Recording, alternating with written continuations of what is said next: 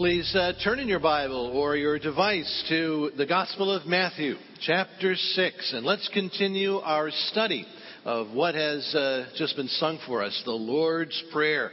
Now we're going to focus our attention on Jesus' list of requests in his prayer. This is what Jesus says in Matthew chapter 6, beginning with verse 9. Jesus says, This then is how you should pray. Our Father in heaven, hallowed be your name. Your kingdom come. Your will be done on earth as it is in heaven. Give us today our daily bread, and forgive us our sins as we also forgive those who sin against us. And lead us not into temptation, but deliver us from the evil one.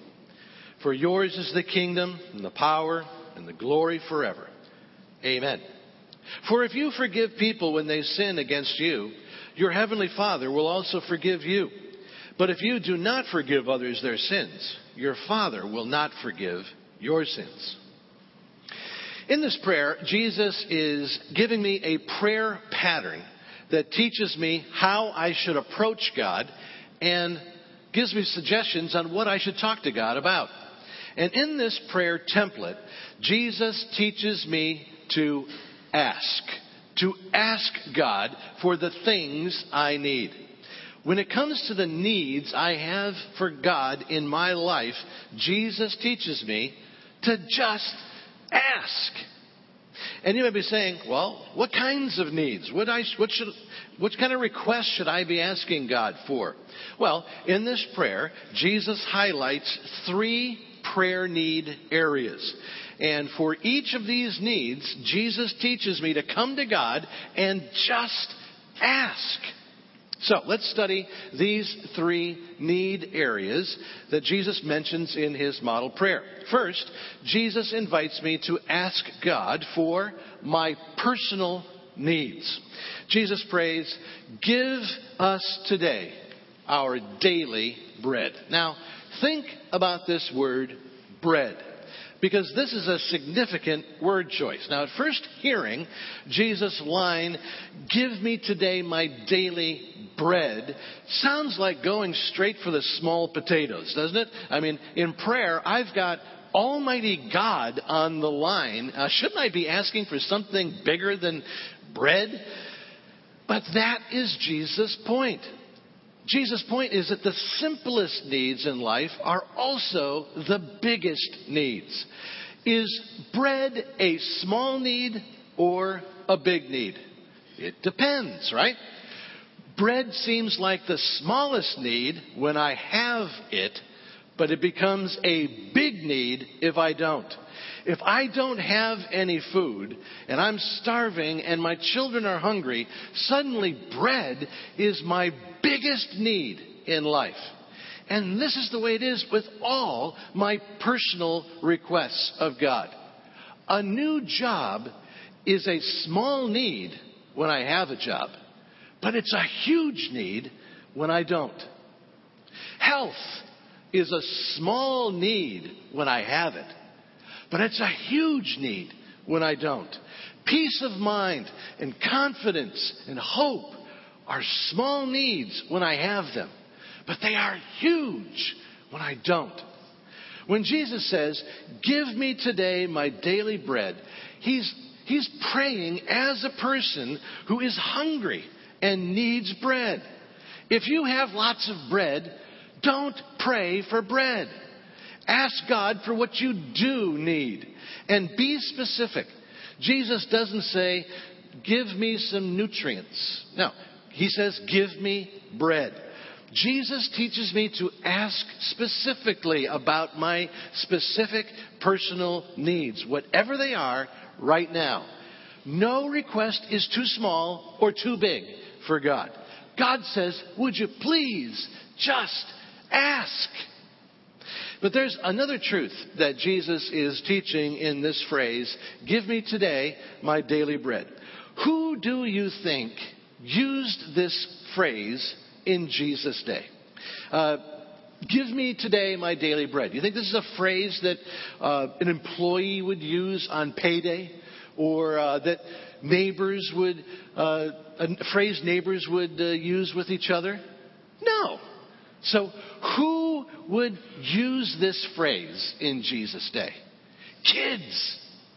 Jesus is intentionally quoting a phrase that little kids around him would say to their dads on an everyday basis Dad, I'm hungry.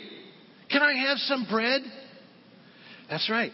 Jesus is taking another opportunity to teach me about the kind of relationship that God wants with me. God wants me to relate to Him in the way a little kid relates to a good and loving dad. God wants me to ask for things like little kids ask their dad. My kids ask me for things all the time. And I love it. I love it when my kids come to me with requests. Uh, when they were younger, my kids and I had a piggyback, uh, we had a bunch of piggyback games that we would play, and about every day they would find an opportunity to say, Dad, can I have a piggyback ride now? Uh, late at night, one or two kids would toddle into uh, the bedroom and say, Dad, I heard noises. I'm scared. Or, uh, Dad, I feel woozy. I, I don't feel very well. These days, they're of course older, and it's more like, Dad, I, I lost something. Can you help me find it? Or, Dad, could you help me with my homework? Or, my favorite request is, uh, uh, well, we have a farm near our house that uh, sells the best ice cream, and uh, I love it when every about every day a kid says, uh, "Dad, can we go to the farm and get some ice cream?" And I consider it my biblical duty to model to them what God is like as a father. So I give my kids their daily ice cream. Uh, my, my wife agrees that there is a biblical principle involved here, but she says the principle that I'm supposed to teach is not give us our daily ice cream. It's lead us not into temptation, but that's a, that's a different opinion. Uh, when Jesus tells me to pray, Give me today my daily bread. Jesus is intentionally quoting a phrase that a little kid would say to a dad. And this is the kind of easygoing, asking relationship that God wants with me. God wants me asking Him stuff, big things and little things, all day and all night. And He loves it. So when I lose something, and I can't find it, I ask God for help. When I hear strange noises that make me nervous, I ask God for courage. When I'm not feeling well, I ask God to make me better. And just like I am eager to answer my kids' request for ice cream, God is a dad who loves it when I ask, and he loves to say yes. But that doesn't mean that God always says yes. Whenever I ask God, God always answers. But He doesn't always answer yes. Sometimes His answer is no. Sometimes His answer is better yet. Sometimes I ask for something that I think is good, but it's not good enough for God. And so in His love, God answers my request with a better yet. How about this? Now, the problem is that from my human perspective, when God answers better yet, to me it looks like a no. Sometimes it is impossible to know what God is saying or how God is responding to my ask of Him in prayer. If I'm praying for a loved one who uh, has a terminal disease and I am praying every day fervently for healing and there is no sign of healing, I don't know whether God is saying no, or better yet, or Yes, just keep asking. If I come to the end of the process and my loved one dies, God answered my prayer, but certainly not in the way that I wanted Him to. Maybe God's answer was better yet, where the better was eternity with Him. But from my human perspective, God's better yet looks like a no. It looks like, from my human perspective, that God wasn't listening to anything I, I said in prayer. It looks like God didn't care, or that my asking made no difference at all. And this leads some believers to get very disillusioned with asking God in prayer. This is a big issue. And I'm going to speak a little bit more to this uh, in a few minutes. The truth is, we don't know what is happening in the spiritual world when we pray, when we ask God for something. We don't know how our asking touches God's heart. We can't prove that God listens or that it affects God in any way. We can't prove it. We don't know how prayer affects God, but Jesus does.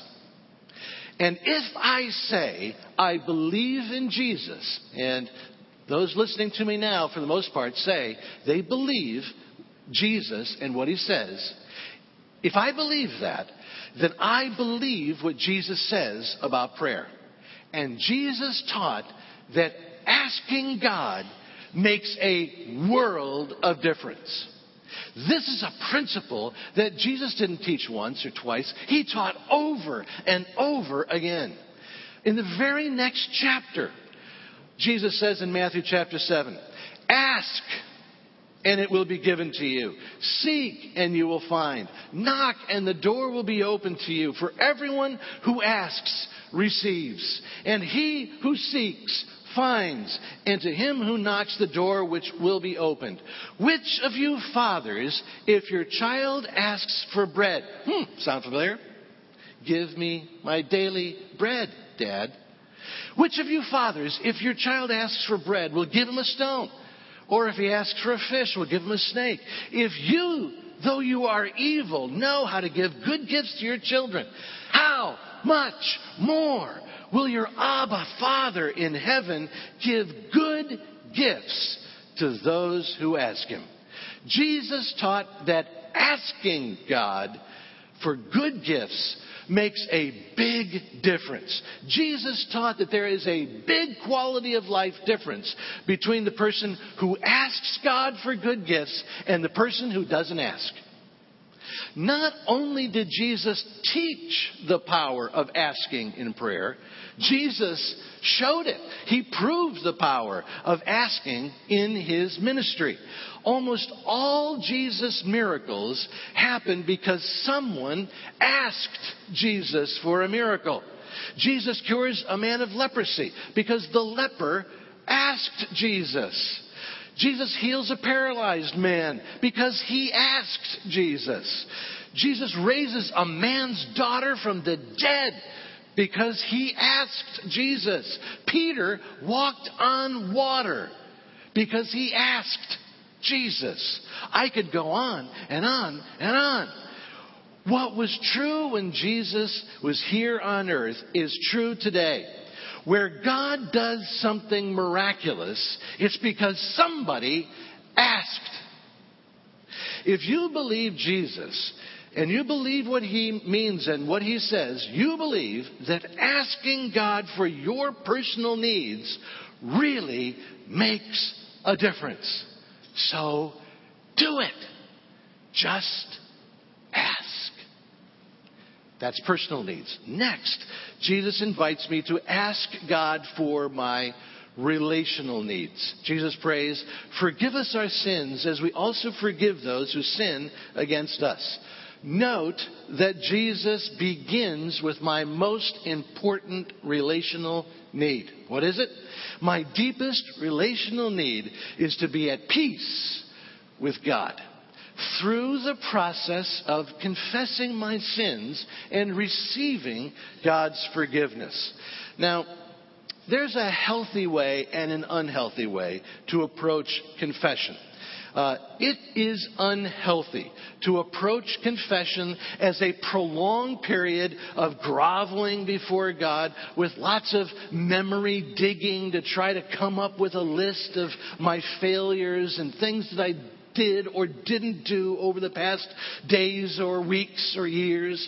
It is unhealthy to approach confession as a time for making lots of promises uh, to God to do better. Uh, God doesn't want me coming uh, to Him like an underperforming employee saying, Oh, boss, just give me one more chance and I'll do better. No. This is not healthy, and it's not in keeping with the tone that Jesus sets in the very first word of his prayer Abba, Dad. The healthy approach is to see confession in prayer as simply being honest with God. Every relationship rises and falls on honesty. The good thing about being honest with God is that He already knows my failures and He already loves me and accepts me. So confession in prayer doesn't need to be long. After all, look at Jesus' prayer. Jesus summarized confession in one, two, four words. Confession is not about digging up sins and trying to remember failures. Confession is being honest about the elephants in the room and saying, God, forgive me, help me, change me through your power and your presence in my life. God knows that the biggest danger to my relationship with Him is not sin, it is guilt. It is the feelings of guilt over unconfessed sin in my life. God knows that guilt makes me want to hide from Him. And so God wants to banish guilt from my heart and mind as His child. God wants me to come as His child, confess, and then relax in his complete love and forgiveness. This is his promise in 1 John chapter 1 verse 9. If we confess our sins, God is faithful and just and will forgive us our sins and cleanse us, purify us from all unrighteousness. But just as God knows that uh, the biggest danger to my relationship with Him is guilt, God knows that the biggest danger in my relationships with others is my anger and unresolved conflict. Because God loves me, He teaches me to come to Him for the strength I need to forgive people who hurt me. Uh, sometimes people hurt me and they don't even know that they did it. And so God calls me to go to others uh, in a spirit of honesty and explain how I have been hurt and give the other person a chance to reconcile with me. But sometimes, let's be honest, sometimes people don't want to reconcile. In that case, God says, you just forgive. In this prayer, Jesus does not call me to reconcile with people. He calls me to forgive people. Of course, Jesus wants me to try to reconcile, but sometimes it is impossible. Why? Because reconciliation takes two people. But forgiveness is always possible.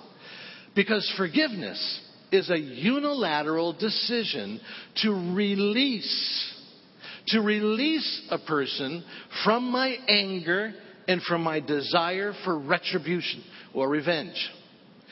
This is what the word forgiveness means in the original Greek. It means to release. This is what I receive from God when He forgives me. And this is what I must give to others who hurt me on a daily basis. And notice how important it is to God that I forgive as I have been forgiven. Uh, as soon as Jesus ends his prayer, he says, Amen. He opens his eyes and he says this in verse 14. If you forgive people when they sin against you, your heavenly Father will for, uh, forgive you. But if you do not forgive others their sins, your Father will not forgive your sins. Now, it is too strong to say that God's forgiveness is conditioned on my forgiving others. But Jesus is certainly teaching that there is a strong connection between the two. And this strong connection is meant to motivate me to do what is the hardest thing to do forgive a person who has done evil against me. And this word evil leads us now to the last prayer area. In his prayer, Jesus invites me to ask God for my spiritual needs. Jesus teaches me to pray, lead us not into temptation, but deliver us from the evil one. Now, before we say what this line means, we must first say what this line does not mean.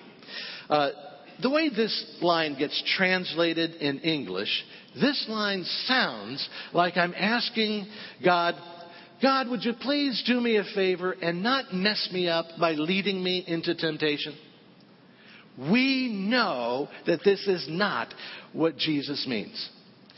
This meaning, first of all, is totally inconsistent with what Jesus teaches about God being my Abba, Dad, who wants me to succeed not set me up for failure. Also, the Bible specifically tells us that God never tempts people. In James chapter 1, God says that He never tempts anyone. So, how should we read this line? Uh, let me just tell you thousands of pages have been written on how to interpret these words. And I've read a good deal of those pages. And if you ask me, this is a case where the whole problem can be solved by one well placed comma. I think the line should read like, lead us, comma, or dash, not into temptation, but deliver us from the evil one. Now remember, in the ancient Greek, there is no punctuation, so we have to decide where the punctuation and pauses go. And I think a decision to place a comma or a dash after lead us makes it clear that that's the prayer. The prayer is, God, lead me. God, lead me away from the evil that comes from inside me. That's temptation. And God, lead me to victory over the evil that comes against me from the outside. That's the evil one. I find it interesting that uh, Jesus, in his model prayer, ends all uh, in this subject all about navigating evil in this world. Jesus says that I need to pray for the strength first to forgive those who do evil against me and I need to pray for the strength to defeat the evil that attacks me from the inside, temptation, and from the outside, the evil one. In James chapter 1, we're told that temptation comes from inner evil. Temptation comes from my inner evil desires. And so I have a deep spiritual need, and this is something that Jesus teaches me to pray. I have a deep spiritual need to ask God to lead me, to lead me away from my own destructive appetites. But evil is not only on the inside. I'm also under attack from the outside. Evil. In this prayer, Jesus reminds me that this life for God's children is not a playground. It is a battleground. And my spiritual life depends on following Jesus as he leads me to deliverance over the enticing lie of the evil one. You know, Satan's lie hasn't changed since the Garden of Eden. Do you remember Satan's lie to Adam and Eve in the garden? The lie was the suggestion that by restricting them from one tree, God was withholding good from Adam and Eve. That God was not good. And that God's plan for them was not a plan for their good and their best. This is the lie that the evil one whispers in your ear. And now we come back to the problem that I mentioned earlier. The problem of how believers become disillusioned with God or with asking God for things in prayer because, from their human perspective, their prayers go unanswered. Like God doesn't hear it, or God doesn't respond, or it doesn't matter. I am most vulnerable to the evil one when I go through tragedies and God doesn't do what I ask Him to do. When I pray for healing and my loved one dies. When I pray for a job that doesn't come. When I pray for a child who never comes back. What I believe about God in these tragic moments determines whether I have deliverance over evil or I am defeated by evil. A few weeks ago, I saw two people who have been delivered from evil. And I saw them on TV. About three weeks ago, Piers Morgan conducted an hour long interview with Rick and Kay Warren. Uh, Rick is the pastor of uh, the well known Saddleback Church in California. And in this interview, Rick Warren wiped tears away from his cheek as he and Kay talked about their 27 year old son, Matthew, who had borderline personality disorder and five months ago shot himself with a gun that he bought illegally online. And Rick and Kay described how their son had been battling thoughts of suicide for many years, but how on April 5th, Matthew was at their kitchen table having dinner, and how he just put his head on the kitchen table and said, I am so tired. And they hugged their son as he left their home and went to his house. And then they texted him throughout that night as he appeared to become more and more agitated. And then the texting suddenly stopped. And they knew. They just knew. And they tell how they stood there holding each other in front of Matthew's house as the coroner took their son's body away. And Rick said in the interview, we were sobbing. We were just sobbing. The day that I had feared might happen one day since he'd been born, and the day that I prayed would never happen, happened. Piers then said, Rick, there must have been a moment after Matthew took his life when even you questioned your faith in God. And this is where Rick replied some very important words for us. Listen carefully. I never question my faith in God. I question God's plan. There's a big difference. I know God is a good God.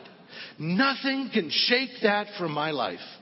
I know God is a loving God. It's like my children. My children have never doubted that I love them. But sometimes they do doubt my wisdom and they don't think I've made the right decision. I wrote in my journal one day that I'd rather have all my questions unanswered and walk with God than not walk with God and have all my questions answered. We have built our lives, our faith, our family, our ministry on the belief that because of Jesus Christ and because of what He did on the cross for us, we can have our past forgiven. We have purpose for living in this life and we have a home in heaven. And for now, our purpose is God wants us to use our hurt. And one of the reasons we decided to do this interview with you is that maybe we could help some other people. And of course, millions upon millions of people have now heard this interview and have been helped and touched by God. In fact, Piers Morgan interviews people for a living. Piers Morgan has gone on record saying that out of the, all the hundreds and hundreds of interviews he's ever done, He's gone on record saying that his interview with Rick and Kay Warren is the most personally inspiring interview he has ever conducted. But beyond pointing people to Jesus, the Warrens did something else in that interview. They showed the world and us what it means to live out this prayer. Lead us not into temptation, but deliver us from evil. On global television, the Warrens demonstrated what it looks like to have deliverance over evil rather than being defeated by evil. Evil wants the Warrens to run away, turn away from God, and crawl into themselves in hurt and pain and anger. But the Warrens are trusting God and reaching out past their pain with love and a desire to help others. And this is how Jesus leads us to deliverance over evil. It will come into your life. This is how Jesus leads you to be delivered over it rather than defeated by it. And maybe this is your spiritual need today. Maybe, like the Warrens, God hasn't done what you have asked Him to do. And so maybe you have a spiritual need to just trust God and ask God to lead you to deliverance over evil. Whatever your need is today, your Abba Father reaches out to you in love and says, just ask. Whatever your personal need is today, just ask. Whatever your relational need is today, just ask. Whatever spiritual need, whatever needs you have right now, come to me in prayer. Abba Father says, and just ask.